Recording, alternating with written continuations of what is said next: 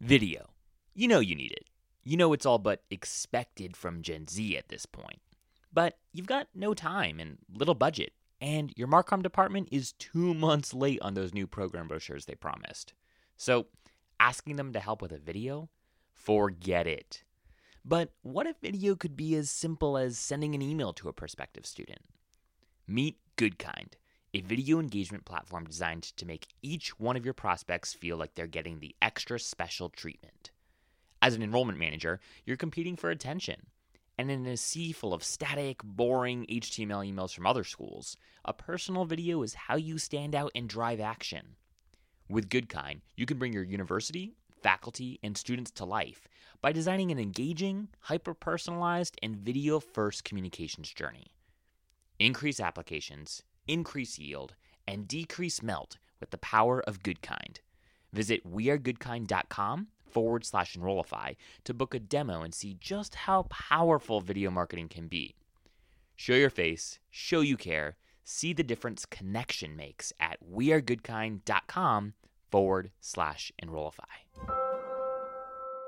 When I was still working directly in higher ed and having you know having that responsibility for for our marketing campaigns and i knew i we were doing lots of testimonials and getting i kept a running list a roster of people to use when the time was right to use them. When when i found someone's story when they were applying to enroll who is this person how do they fit in the mix what's their major what topic is their story. I just had a, a, spreadsheet list, and I might have 10 to 15 names on it at any given time. So when we were ready to do the next, we had six testimonials running at any given time, and I would run them for about a year.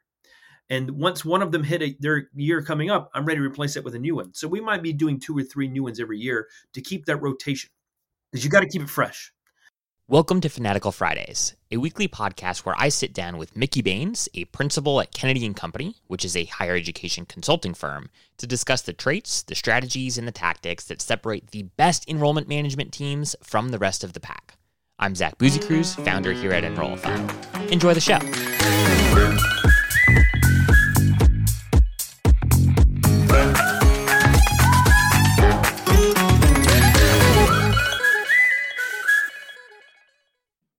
So we uh we found the record button.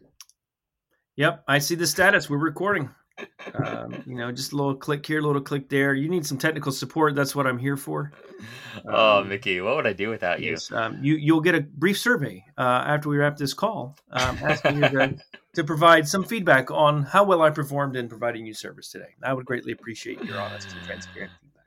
Yes, ten star ratings all around well, folks, turns out um, in order to record a podcast, you should be you should be logged in if in fact you are the host of that podcast. And if you're not logged in, you might not see a record button. So, pro tip, pro tip, if you are the host of a podcast, be sure you are logged into your podcast recording software if you want to see that magical red record button. Or invite Mickey to be a guest who can walk you through that process if you get stuck. oh gosh, uh, what day is it? It's a it's a Wednesday. You know, it feels like a feels like a Monday. It feels like a I don't know what I don't know what day it feels like to be it honest. It feels like a Wednesday because it's the middle of the week. Yeah, yeah. You're forgetting Zach. Monday is the best day of the week. I agree. Actually, Monday's my favorite day.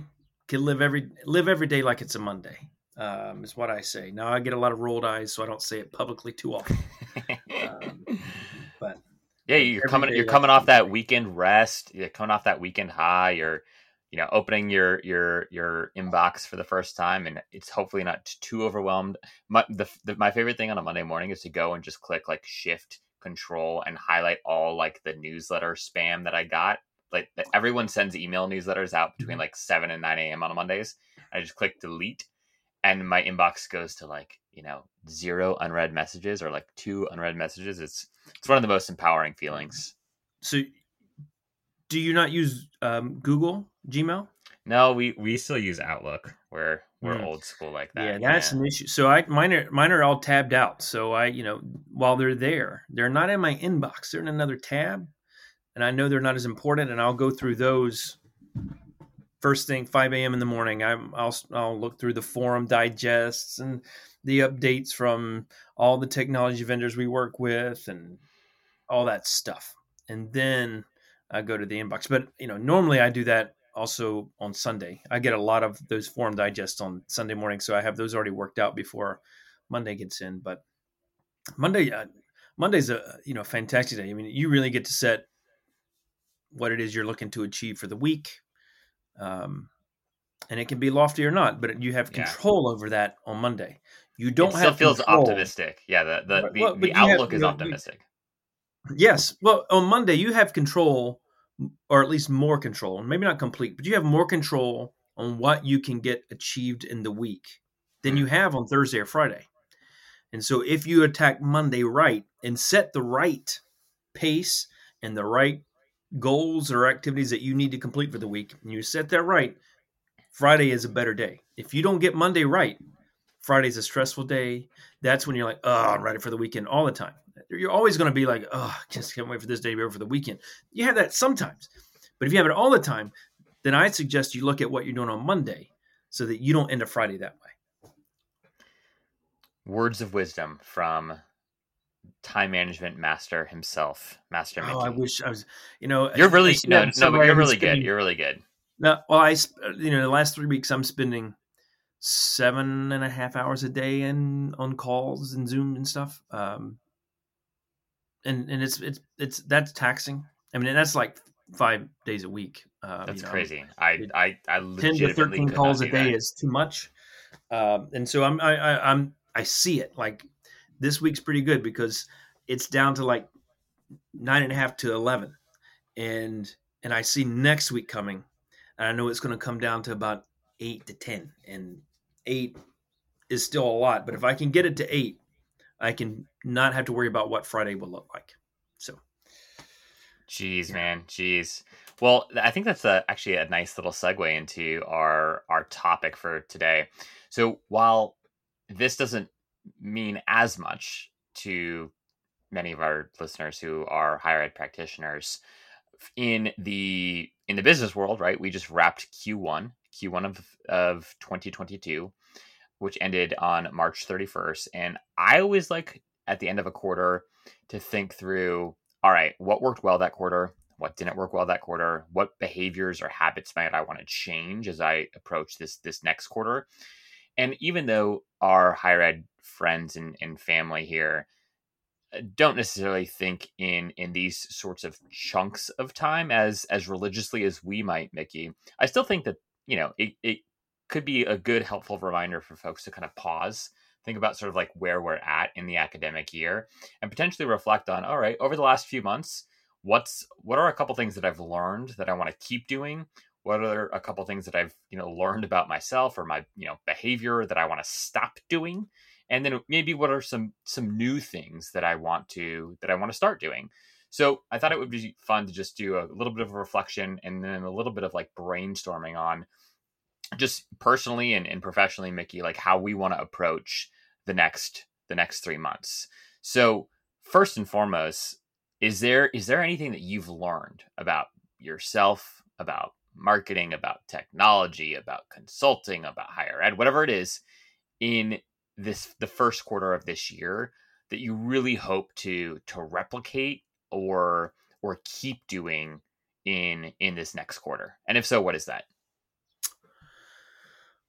Um, I wouldn't say there's something new. Uh, so the the probably the most overused word that I use with our team over the past six months, maybe four months, five months, um, is evolution.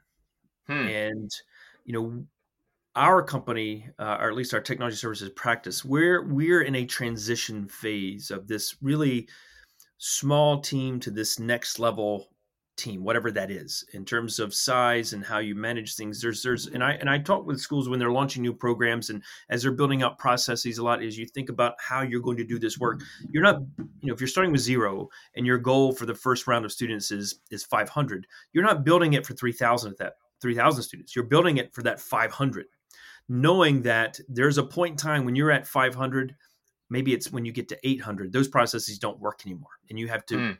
shift for a thousand and build for that. And and that's that's where we where we are. Um, that impacts multiple things for us. It impacts how we staff. It impacts our structure and the roles that we have. It impacts our methodology. It impacts our goals, um, financial goals. And so we're in that shift and we're making a step. We're crossing, you know, a, a threshold of sorts. So so evolution is a term, uh, and so it's not necessarily did you learn this or that. It's how do we, where are we in that phase? And I think about this. I don't say daily. I think about it weekly, but most days of the week there's something we'll cross. like, okay, are we accounting for this? Are we thinking about this? Um, and and so this year, what we what I did a little differently this year for us that I haven't done before is as there are three goals and metrics that hmm. we have in place to monitor our progression. Um, in any business, one of them is going to be sales, right? We're looking at sales, but I'm also looking at revenue, and those are two different things. We will sell during the year and we will collect revenue during the year. And those don't always align the way you think because you might sell a project that's supposed to start in February. It doesn't start until April instead. And there's something else comes up. Enrollment cycles get in the way and it slows down and doesn't progress at the same rate. So if it's where it was to have started in February and ends in October, maybe it starts in April and doesn't end in February. And in that mm. scenario, some of that revenue that you collect doesn't come until next fiscal year. So if I have a quota, not a quota, we don't have quotas. If I have a goal of sales you can't associate and assume that every one of those dollars turns into revenue in that same this year. Period. Yeah, yeah, yeah. So, and we know that some projects carry over, and we account for that, but but others are unanticipated. You know, another good example. Last year, we had um, a client sign on for a project, mid-sized project, um, to help them build out technology for a new program that they had launched or in the process of launching uh, change in, in leadership at the presidential level, um, and they kiboshed that entire effort, that new program they were launching. Hmm. Which then kiboshed that. So we did not, you know, so we signed sales, got zero revenue, and that starts to throw it off. Um, and we didn't always we knew that that could happen, but we didn't set a goal for revenue to say, okay, we, you know, this helps us think through those things. So that the goal in that sense was more about what we monitor. And so this year we we have we're breaking that apart and we're kind of monitoring the the revenue more because as you get larger, there when you're small, cash flow matters. You know, you you if a project slows down with a group of three people and you may not get cash and you, you know you got to worry about but it's a little different in that the dollars you need to generate every month or every quarter are more significant because you've got a larger team so we're looking at, and then the third thing, and it's something that was is generally on my mind, but not something we're looking at is specifically is is what is our capacity hmm. for our staff and how much work we can take on, and what is too little and what is too much uh, for them. And it's not looking at how much each person works; it's just helping us understand.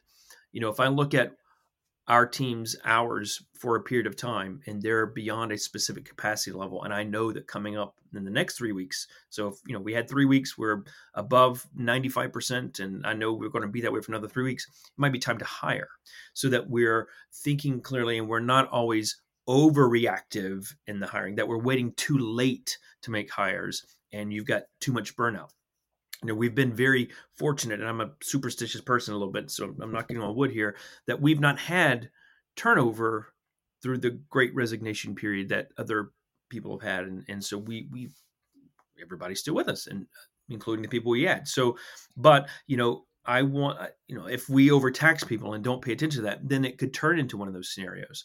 Um, and so you know i want to be sure that we're monitoring that and paying attention to it and and as you you know as we grow at this point, the growth pace is going to be greater than last year.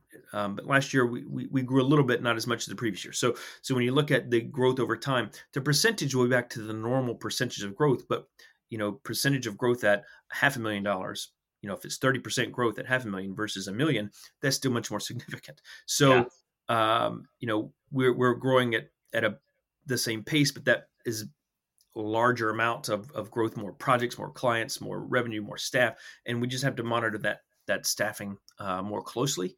Um, you know, it's easy to supervise a team of five. You know, a team of twenty is you you have to adjust for that. And yeah. So I'll, I'm. This is really long winded, so I apologize. You, but you you open the door, Zach. No, I love it. I love it. Uh, and so the other thing we think about a growth as as as we grow the number of clients, number of projects, uh, and we have that team of 20 people. You know that organizationally requires a different little bit of shift. And what are the roles? You know what you needed someone to do initially is not necessarily what we need that position, not necessarily person, but that position to do today. So how do we modify and grow and evolve the positions and ensure that the people in those positions are happy about that, can do the work that they love to do. How do we build the position and the people and ensure that everything's aligned? Um, and that's important. When you've got a good team, you might need to evolve a position that's not right for the person in that position. So, how do you, if that's a person that's doing really good work, and we're fortunate that we have that. How what do I then do to accommodate that person, ensure that they can continue to grow and evolve with you? That doesn't mean that they will always want to do it, but at least we're trying to create that opportunity, and that's really, for me, that's really important. And so that's you know how do we evolve that? So we we're you know all, all that administrative thing is going on in the background right now for us, and um, this is you know I love what I do anybody that's worked with me knows that I really dive into stuff and love it. And this is a different part of the work that I love equally as much as everything else. So, um, what's going on this year? Evolution, and just seeing us progress. It's it's for me some of the most fulfilling bit of work that we do. I always say I've progressed in my career by doing what I love and, and helping and supporting students. And every move I've made has has kept me in that realm. It's just taking me one step further removed from direct contact with the student. And and what I'm doing right now as we grow our team is is in a sense still a part of that because I don't get to spend you know 20 to 30 hours a week directly with clients. I spend eight to 12 hours a week directly with clients yeah. now. Yeah. And so those are the projects I'm working with team that's working with the project team that's working with the client that's work, you know, it's but it's still at the end of the day, what type of experience are we trying to create for students? How are we helping institutions enroll the right students more of the right students? How, that work is still occurring and it's so i get that fulfillment and i get to do it in a slightly different uh, way which is really fun. Well you guys certainly have a lot going on. You certainly have a lot on your mind which is which is great. You always do mickey eh, which is one of the reasons i love talking to you. I learn I, I always i always i always learn a lot from just your Mickey's random musings. Um, and uh, I, am going to take a little bit of a different approach to answering this question and just be a little bit more uh, just uh, a, a, something I, I learned this this past quarter was what it takes to do video really well. And the way I've learned that is we're working on this um, master course with Terry Flannery on how to market a university. And I've spent most of the last quarter kind of on the road actually gathering content for for this course and you know i i've dabbled in directing video projects for institutions before but it's it's never been it's always been like hey we're launching a marketing campaign and video might be like you know the third or fourth or fifth bullet point associated with that campaign. So it's it's it's there, it's important, but it's not it's not the central component of the campaign, right? And in the over the past couple years, video equaled like animated film, like animated, you know, video short, if you will, because mm-hmm. Of the pandemic. So now that um, travel is opened and, and people are more receptive to having you on campus and whatnot, as we've been producing this this master course, um, I feel like my eyes have just been opened very wide to the reality that video is incredibly powerful, incredibly important, and freaking hard to do well. Like it is, it is just labor intensive beyond just the technical components of like what it takes to nail a shoot. The the artistry involved in like trying to figure out what story you want to tell and how to tell that story is is just as if not if not even more challenging but what i've also learned in this past quarter is that if you can do that well like you can you can create an experience and a reaction that no blog post or no ebook or no other piece of what I'll just call flat content can can inspire. If you can nail this well, it it pays dividends and and then some. Um, mm-hmm. And so, anyways, I guess that's a long way of just saying that I've grown in dramatic appreciation for how to do video well, but then also have become quite sober to the reality of why why it is why it does require the investment that it requires if that makes sense. Uh, I, I, I love video. Um, in technology you know when we're implementing crm that in, that involves changing in process and and you know a lot of times we encounter oh uh, we're going to do all this and these all these things are going to be automated now. That that eliminates 10 hours uh, or 20 hours of my week every week. Oh what am i going to be able to do with that time? And it's like no no no no no no no no no it's not going to give you 20 free hours of work. It's going to create 15 to 25 hours of new work. Smarter work You save yeah. 20, it shifts and I, will segue this back to what you're saying. When we look at marketing, and you look at digital communication, not video, email, SMS, there's a lot of time that has to go into content creation, writing. That's a, that's a time consuming thing. Oh, dreadful, dreadful time. Consuming.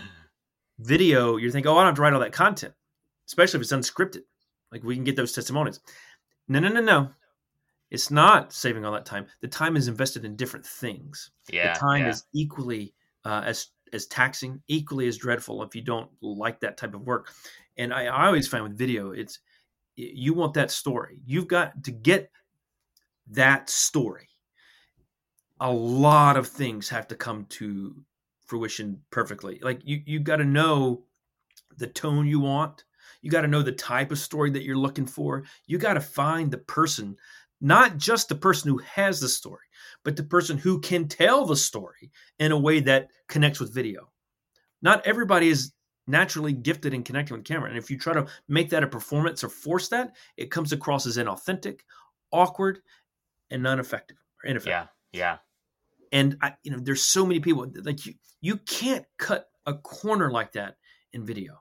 No, no. Um, and it's and it's can be time consuming. You know, and I I remember vividly, and I loved doing this. By the way, I loved it when I was still working directly in higher ed and having you know having that responsibility for for our marketing campaigns. And I knew I we were doing lots of testimonials and getting. I kept a running list a roster of people to use when the time was right to use them. When when I found someone's story when they were applying to enroll, you know, I who is this person? How do they fit in the mix? What's their major? What topic is their story? I just had a, a spreadsheet list, and I might have 10 to 15 names on it at any given time. So when we were ready to do the next, we had six testimonials running at any given time. And I would run them for about a year. And once one of them hit a, their year coming up, I'm ready to replace it with a new one. So we might be doing two or three new ones every year to keep that rotation. Yeah. Because yeah. you got to keep it fresh. Um, but to keep that running roster, like someone had to do it and i you know i didn't get to meet every student. We had i don't know 1500 students. I meet 10 to 20 percent of them. So how do i then other find them? You know i've got to create ways for our staff and our to have those conversations to let people tell the stories of the students. Um, i read every applicant's applicate their essay so i could understand. Like we had to craft that and so we had to find that was a way to do it. And you know, I, I I do a version of that today. I was just telling some of our team this as we're hiring. I have a roster of potential candidates, not of people that have applied, but of people that I've come across, that I've met, that I found on LinkedIn that fit criteria that I think could potentially be a fit, so that when that fit spot opens up, we can help recruit them. And I yeah. look at what our what we want is in our, in our hiring. It's same thing when, when I'm doing video.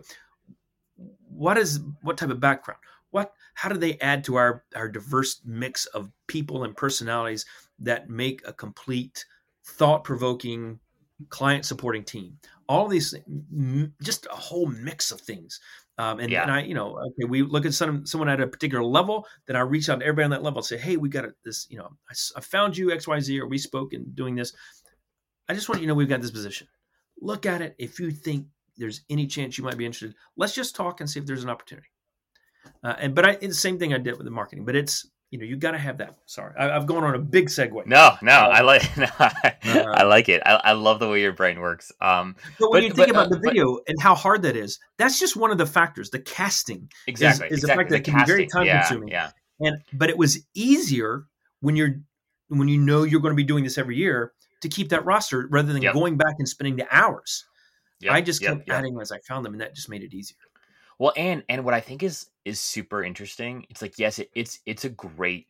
You're in a great situation if like you're uh enrollment manager who has that roster and you know like you've got great relationships with your students you you understand at least to some degree their story it's in it's incredibly different when you have like one of the things i've learned right is like i've got an hour with this VP of marketing or this VP of of enrollment or or a college president. I have one hour. I have never met these people, right? We've corresponded mm-hmm. via LinkedIn or email or whatever.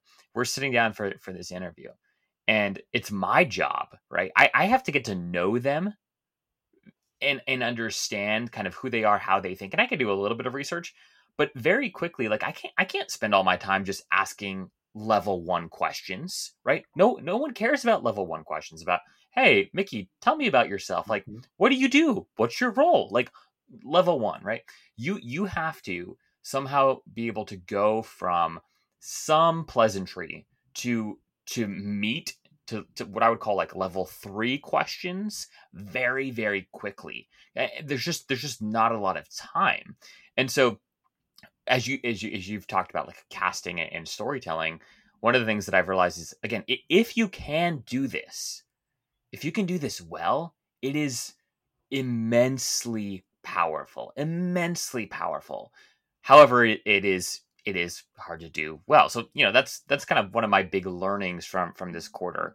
I would say, in terms of like a bad behavior um, that I feel like I fell into in in Q1 that I want to break in in Q2 is I I said yes to way too many like what I'll call like new initiatives in in Q1 meaning opportunity presents itself. It's something that I haven't done before and it's it was like a oh this could be amazing. Yes let's let's hop on this. Like let's let's take advantage of this opportunity. And I think that in Q2 it's it's not necessarily about being more selective about what I say yes to, but the the number of new things like you know capital N new never done before things that I say yes to. I think realistically I've learned that I can only say yes to a handful of new things in any, you know, quarter. Otherwise, um I'm I'm drowning in all the newness and I'm I miss the routine. I miss I miss the tried and true. I miss I miss the known. It's too much time spent in in sort of the the unknown. So my challenge for myself this quarter is to not take on too many new things and really just double down on like the things that I've already sort of set in, into motion. What about you? Is there is there any sort of like behavior that you're hoping to correct and or and or change in this next quarter? Um I want to I want to talk about what you were talking about first. Yeah, go. Um, I don't know where I feel like I had this conversation with someone yesterday, and I don't think I actually had the conversation with anyone other than in my mind um, with myself. But it was cued from a conversation to a podcast I was listening to, um, and you'll find this hard to believe, but it was a podcast with Brene Brown. Um, um all roads. Shocking, shocking, yeah. Um, I think it's important, and, I, and I, I'm I'm certain I've said this multiple times on this podcast, but at the high level, the strategies and priorities are, are to me, if if those aren't documented, you know, I mean, I went over our three top goals that we have in there, um, and and if I have anything else that I really am focused on, it it's um, it's ensuring that the methodology that we went to uh, apply last year in terms of tweaking, not completely changing, but tweaking how we help clients better adopt technology that we're continuing that evolution of how that improves and grows over time. Um, but when you have those priorities because new opportunities arise all the time and you're facing yeah. that right now right? Here's something we've never thought of oh that would be great how does that compare with the priorities that you have and how does that fit in? So that you're always having the opportunity to assess these ideas to say i love this idea. It's fantastic. Because sometimes you get so excited that you overlook that it really doesn't fit and if you commit the time that will be needed to make that work you will miss out on hitting some other goal uh, or priority that you have. Yeah, and that's not yeah. to say you don't do it but you need to have that conversation and acknowledge yes, we are going to do this anyway. We're going to sacrifice this because this is too new, too innovative, too good, with great opportunities for results, short or long term, or both, that make it worthwhile. So that you make that intention because it's not just you that will be doing those things. Other people will get involved and you'll be changing their expectations, their thoughts, their plans. And you need that buy in. And it's not just, oh, Zach's got another idea. We got to go do that now. Like it's it's you want everyone on the same page and that's why you have those goals in place so that when someone comes to question you whether that's someone on your team someone above you that says hey why are you doing this? These numbers are off now. You're right. These numbers are off but these numbers you're going to see are going to offset that and this is why. Or you're right we have to pause this. We've got to get back to this. That yeah. is really i think important and for me, I know that's critical. I, you know, I'm, you know, my Myers Briggs types. I'm, I'm an ENFP, uh, and I don't know if I've said this on the podcast, you know, but if I were to describe this personality with one thing, and, and people want to walk away with understanding ENFPs, it's this: you will oh oh, there's a bird. Ah, you just lose that's focus. Our, we lose focus. Friend. Oh, oh, wow! Yeah. You, you, yeah. yeah, wow, that's amazing. You, you totally got yeah, me well, there. I was like, "Yeah, Mickey. Yeah, Mickey. We've heard it chirping. Like it's. Yeah. are you no, just no, realizing that there's a freaking bird in your window?" no, but that's my personality type. We lose focus. That's what keeps me grounded. To, to say, okay, are we going to do this or not? And I used, and I still sometimes, I well, not sometimes, I still today, but I've always, when I had a whiteboard in my office, and I'm pointing this direction because that's where my board is, having ideas, so that I don't forget them so that when the time is right, I can prioritize them. There might be a hundred at a time. I used to have, um, when I was still in higher, I had a board with tons of ideas on it. We might act on 10% of them because the others, while decent ideas, were not important enough, did not get the results, grand enough as results that we could truly build out a plan and implement to get those results that we wanted from them um, in a way. And and some of them, the results don't have to be the biggest, but they have some type of impact. They have some other connection, and you you got to be aware of them out. And it wasn't just for me to remember; it's for the team. And it, when I have team meetings, I would bring them and we'd review them. We would talk about them to help prioritize things. That's really, I think, important um, in, for growth. So that's just my feedback on, on that. My thoughts in yeah, terms of yeah. what I've learned, like the the lessons learned. Um, or what about a what about a behavior that you might want to change, eh, or like a like a as you as you think about the next quarter, is there anything that you want to stop doing that you've yep. been doing?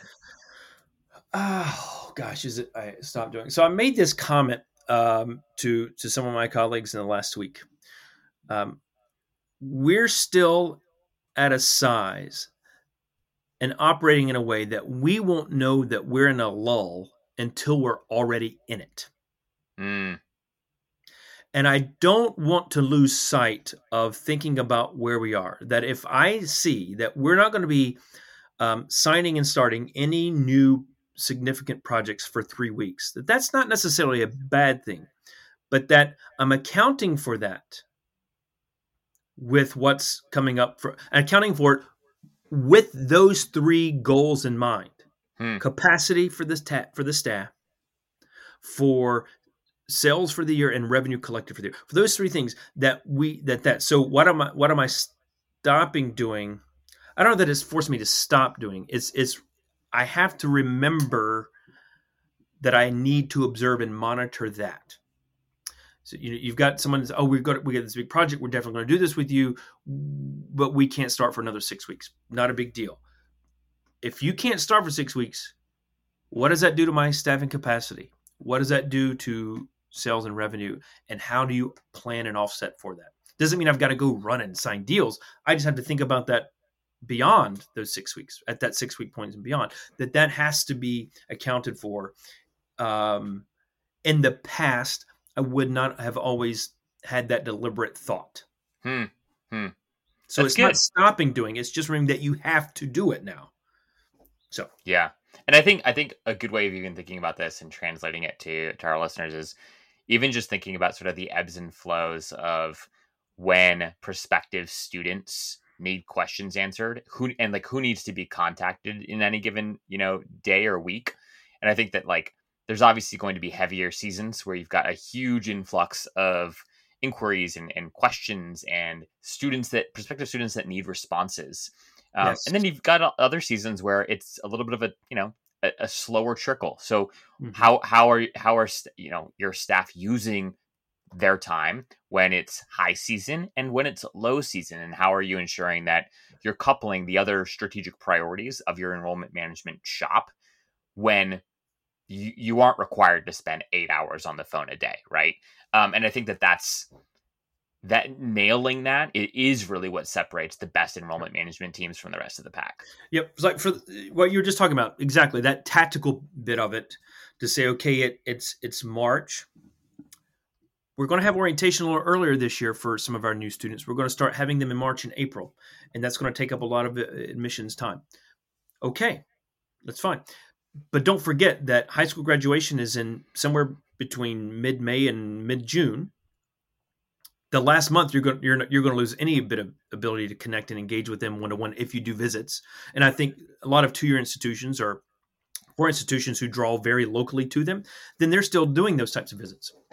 And so, what else, if you're going to use your time when you might normally be doing visits in March, working on the orientation stuff, how do you make up for that?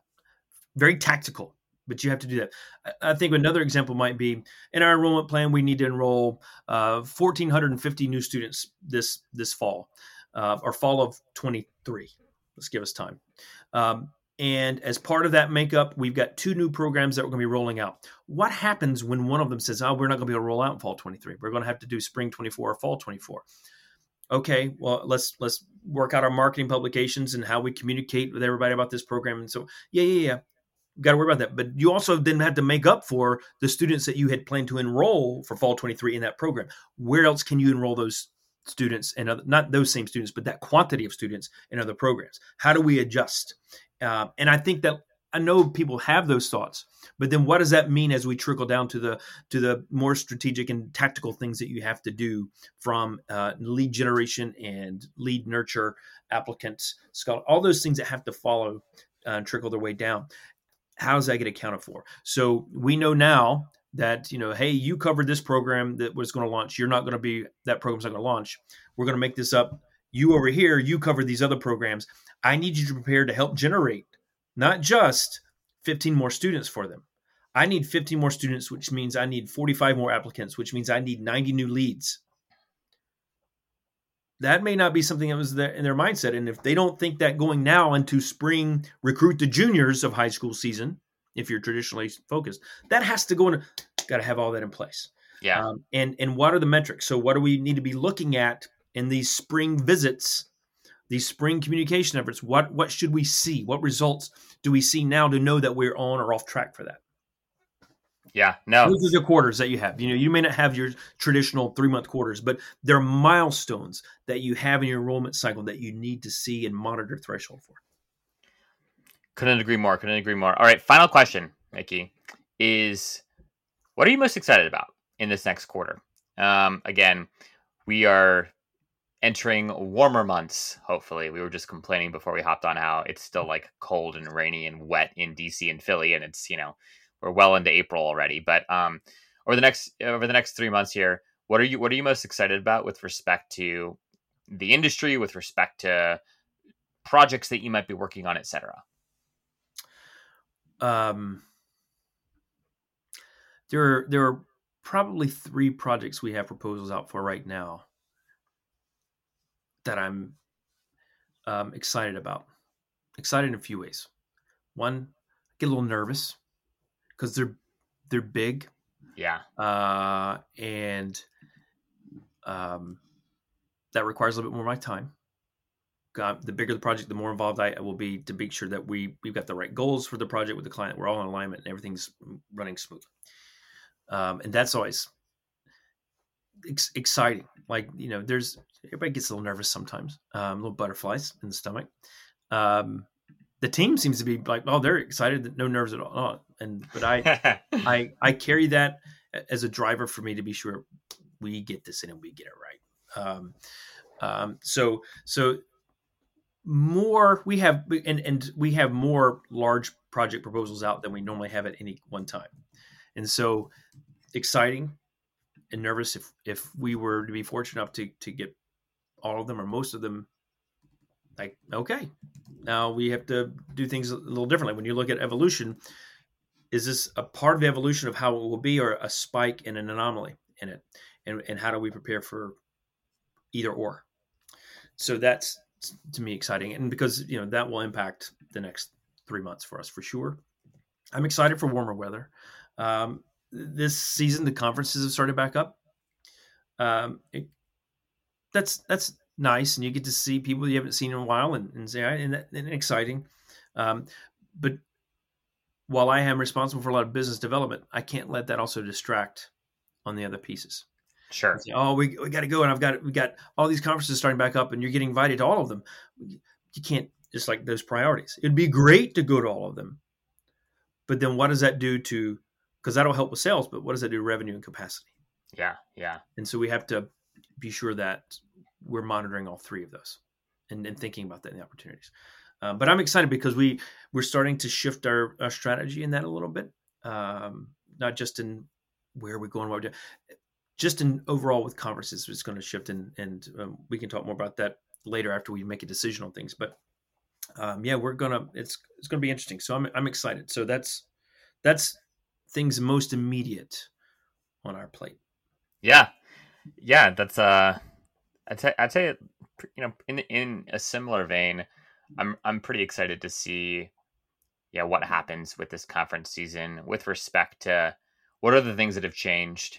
Um, do people have a different posture when it comes to networking than they did before or is it going to feel like we all just forgot about the last two years and, and nothing really you know just pick right back up where where you left off but i'd say i'd say the thing i'm i'm most excited about is i think that there's some really cool conversation happening right now among specifically marketing leaders at institutions who i feel like there's this next generation and maybe this is just because i've been i've been talking to a lot of them in, in preparation for this this master course but there's this next generation of marketing leadership that really really cares about marketing attribution and ROI and are wrestling with these like very difficult questions that I don't think their predecessors wrestled with as much. And maybe maybe they weren't able to wrestle with them as much because they didn't have access to kind of the, the tools and the technology that we have access to today but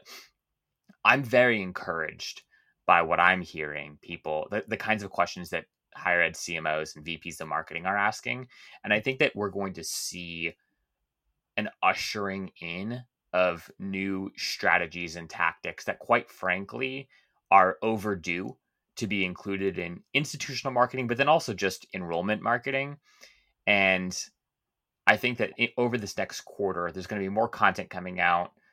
We're gonna we're gonna see more conference presentations with people tackling these these questions, and I think that this is going to be this is going to be a very exciting era in higher education marketing and admissions and I think that we're going to start seeing directionally where things are going to go over over the next few months as more of these conferences uh, as, as, people present at these conferences. So, anyways, that was a, a little bit scattered, but mm-hmm. that's um that's what I'm most excited about.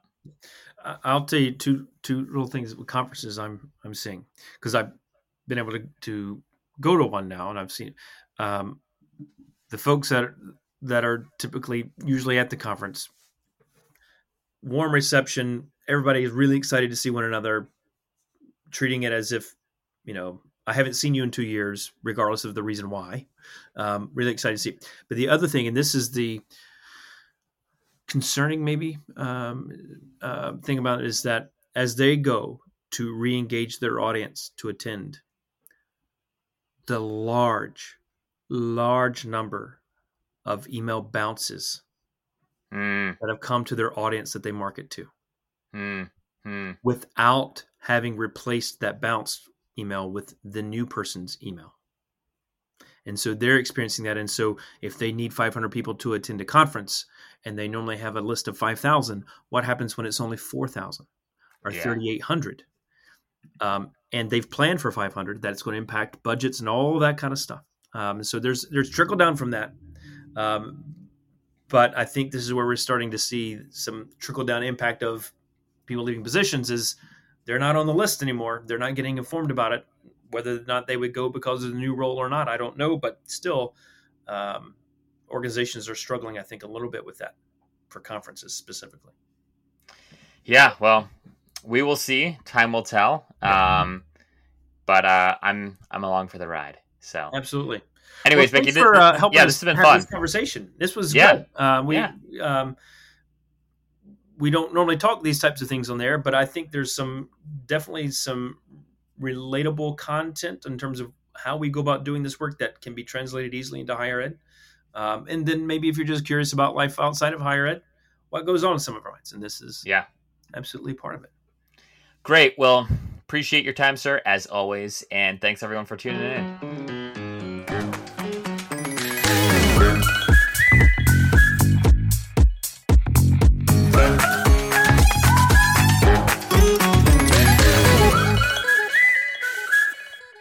Hey, friends, we hope you enjoyed this week's episode of Fanatical Fridays with Mickey Baines. If you have an idea for a topic you think we should cover on this show or riff on, please feel free to reach out directly to me at Zach, that's Z A C H, at enrollify.org, um, and I will bring it up with Mickey and we will chat about it on an upcoming episode. So, again, that's Zach, Z A C H, at enrollify.org, and reach out if you have questions, comments, thoughts, ideas for things that we should be talking about. All right, guys, take care, and we'll see you next week.